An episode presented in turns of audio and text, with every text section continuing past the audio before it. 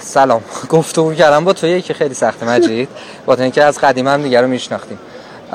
مجید قاسمی بنیانگذار فیدیبو. من نمی‌دونم فیدیبو چی میشه خودت توضیح بدی؟ فکرم تو بهتر از من بدونی حالا بگو اشکال نداره فیدیبو یه پلتفرم در واقع چند سامانه multi-platform کتاب ارز تولید و عرضه کتاب الکترونیکه. بسیار فارسی بوده ولی الان دیگه زبان‌های غیر فارسی هم توش هستش دیگه و به شدت هم داره گسترش پیدا می‌کنه و امیدواریم که رشدش در واقع همونطور که تا الان ادامه داشته ادامه داشته آره باشه. راضی واقعا؟ خوشحالی؟ آره دیگه خوشحالم آره. چون من می‌دونم که از قدیم در واقع خیلی به این حوزه علاقه داشتی.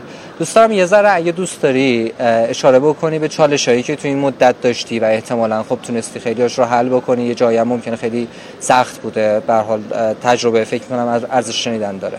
به ماجرا که کلا این کاری که ما داریم می‌کنیم یعنی استارتاپ و یه چیزی رو از اول شروع کردن و خلق کردن و کار کردن با یه سری گروه جوون واقعیتش اینه هر روزش چلنجه و هر روزش هم چلنج جدی داره.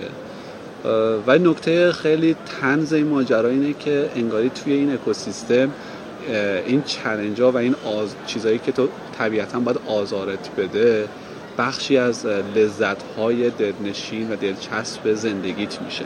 یعنی بعضی وقتا من فکر می‌کنم یه شوش شبیه مازوخیسته. آدم دوست داره مثلا تو از این رنجه و از این challenge لذت می‌بری و واقعا هم حالا ما هر به شکل روزمره اینا رو داریم ولی خب کلاسیک ترین challenge ی که تو فیدیبو بوده و دیگه میشه گفت الان جزوی از تاریخچه فیدیبو شده challenge راه اندازی اولیه فیدیبو بود. اینکه من رفتم تو هندوستان با گروهی کار می‌کردم اونا پولمو گرفتن هیچ product ی بهم ندادن. و من, من یادمه گوشه توی جنوب هند تو شهر چنای توی جدول نشسته بودم. گریه می‌کردیم. آره.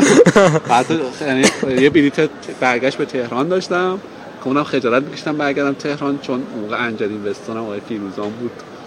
اصلا نمی‌دونستم چی باید بهش بگم. بگم مثلا پولا رو بردیم بدیم هندیا خوردن و اینا. ولی خب خدا رو شکر که الان سربلندیم خب خوبه. دوست داری یه ذره در مورد این که در چه عادی دارید کار می‌کنی چند تا کتاب دارید با چند تا ناشر کار می‌کنید احتمالاً ببین بیش از 300 و فکر می‌کنم از اون سوالاست که باید بگم الان یا الان. الان. آره. ولی 300 الان فردا. آره مثلا 300 فکر می‌کنم 20 تا ناشر دارن با فیلیپو کار می‌کنن که عمدهشون ناشرای ایرانی هستند ولی اخیرا جان وایلی امریکا با فیلیپو قرارداد امضا کرده. در حال حاضر 20 هزار جلد کتابش روی سرور فیلیپو و ما امیدواریم که طی 7 تا 14 روز آینده اگر واقعا به قول فرنگی ها فینگر کراست اگر واقعا چشم بعد بزنیم به تخته بیاد بالا. و در واقع به زودی هم سفری خواهیم داشت در واقع با لندن به دعوت راتلج و تهران فرانسیس که احتمالا کتاب اون هم اضافه میشه. نیم نگاهی هم به بازار افغانستان داریم. ناشرای اونجا کتاب حتی ایرانی که بره بازار خب. افغانستان. و طبیعتا از اونجایی که ما بسترمون بستر data ست و business مون business data ست در واقع data content بدون به بیان درسته محدودیتی نمی‌بینیم و میشه هر جایی که بشه بخواد بریم خیلی سریع این معنیش اینه که در واقع دیگه الان فقط به بازار ایران نگاه نمی‌کنیم. حتی الان ما یه بخش مثلا فکر می‌کنم از 6 7 درصد مشتریان مشتری افغان یعنی IP هایی که از شهر اف... کشور شهرهای افغانستان به ما رجوع می‌کنن.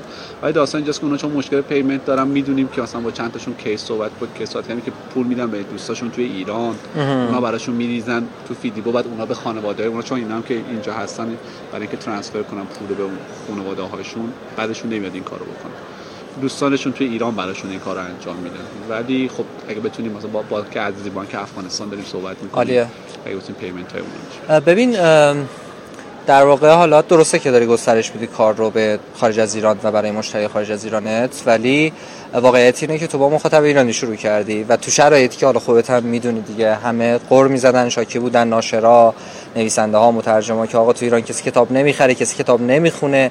از اون طرف هم این فرهنگ این که خب یه جایی اگه مجانی میشه چیزی رو دانلود کرد خوند یا گوش کرد یا دید خب چه کاری پول بدیم؟ با این چالش چه جوری کنار اومدی؟ چی کارا کردی تو این مدت که آدما واقعا بیان استفاده کنن از سرویس تو پول بدن اصلا بابتش؟ به ماجرا که به نظر میاد فیدیبو و اصلا اساسا عرضه کردن کتاب روی این بستر یه سری مخاطب جدید واسه کتاب درست کرد یعنی مخاطبی که به حالت سنتی هیچ وقت نمی‌رفته تو کتاب فروشی برای الان رو که فیدیبو داره کتاب. تو خیلی بهتر از من بهتر آمار کتاب فروشی ها رو بدونی و هم background تو حوزه کتاب و نشر بوده. ولی مثلا می‌تونم بگم تو 15 روز گذشته شب‌های محرم ما از افطار تا سحر دقیقه یک کتاب فروختیم. دقیقه ای که بشه گفت 70 هر 70 ثانیه یک کتاب فروختیم. وقتی تو می‌دونی که همچین آماری تو بازار سنتی چه اتفاق نمیفته چطوری به این چطوری به این آمار رسیدی؟ چیکار کردی؟ چون چیکار که آدمیان پول بدن اصلا؟ ببین پول دادن یه بخشش برمیگرده به اعتماد سازیه. یعنی ما این اعتماد سازی رو ایجاد کردیم که به ناشر پول می‌رسه به مؤلف پول می‌رسه.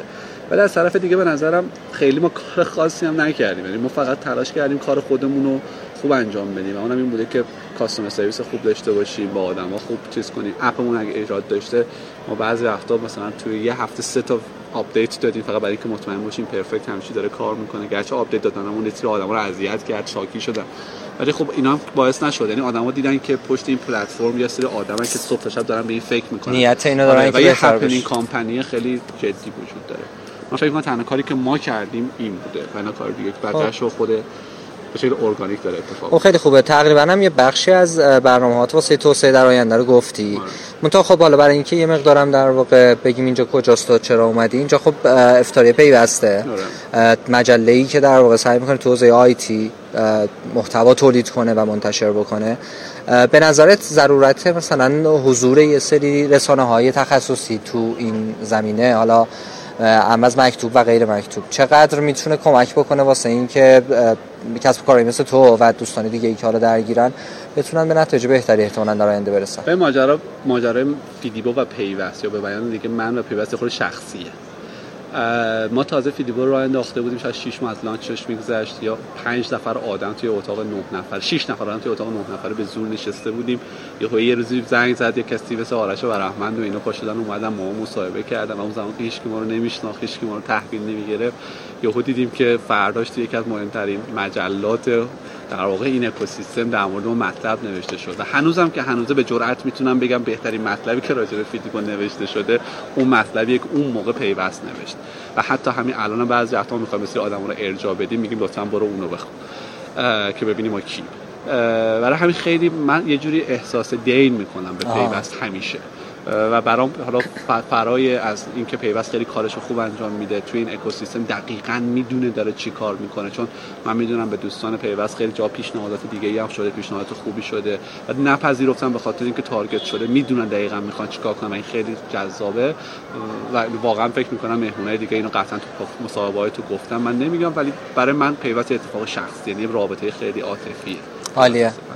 پس من فقط الان می‌تونم امیدوار باشم که در آینده راهی که دارید راه اگرچه سختیه ولی می‌دونم خیلی هم سخت خواهد بود ولی اتفاقی خوبی توش بیفته. اگه فکر کنید در پایان نکته ای چیزی هستش. از تو و مرسی از منم ممنونم که وقت گذاشتی دم شما گرم. مرسی خود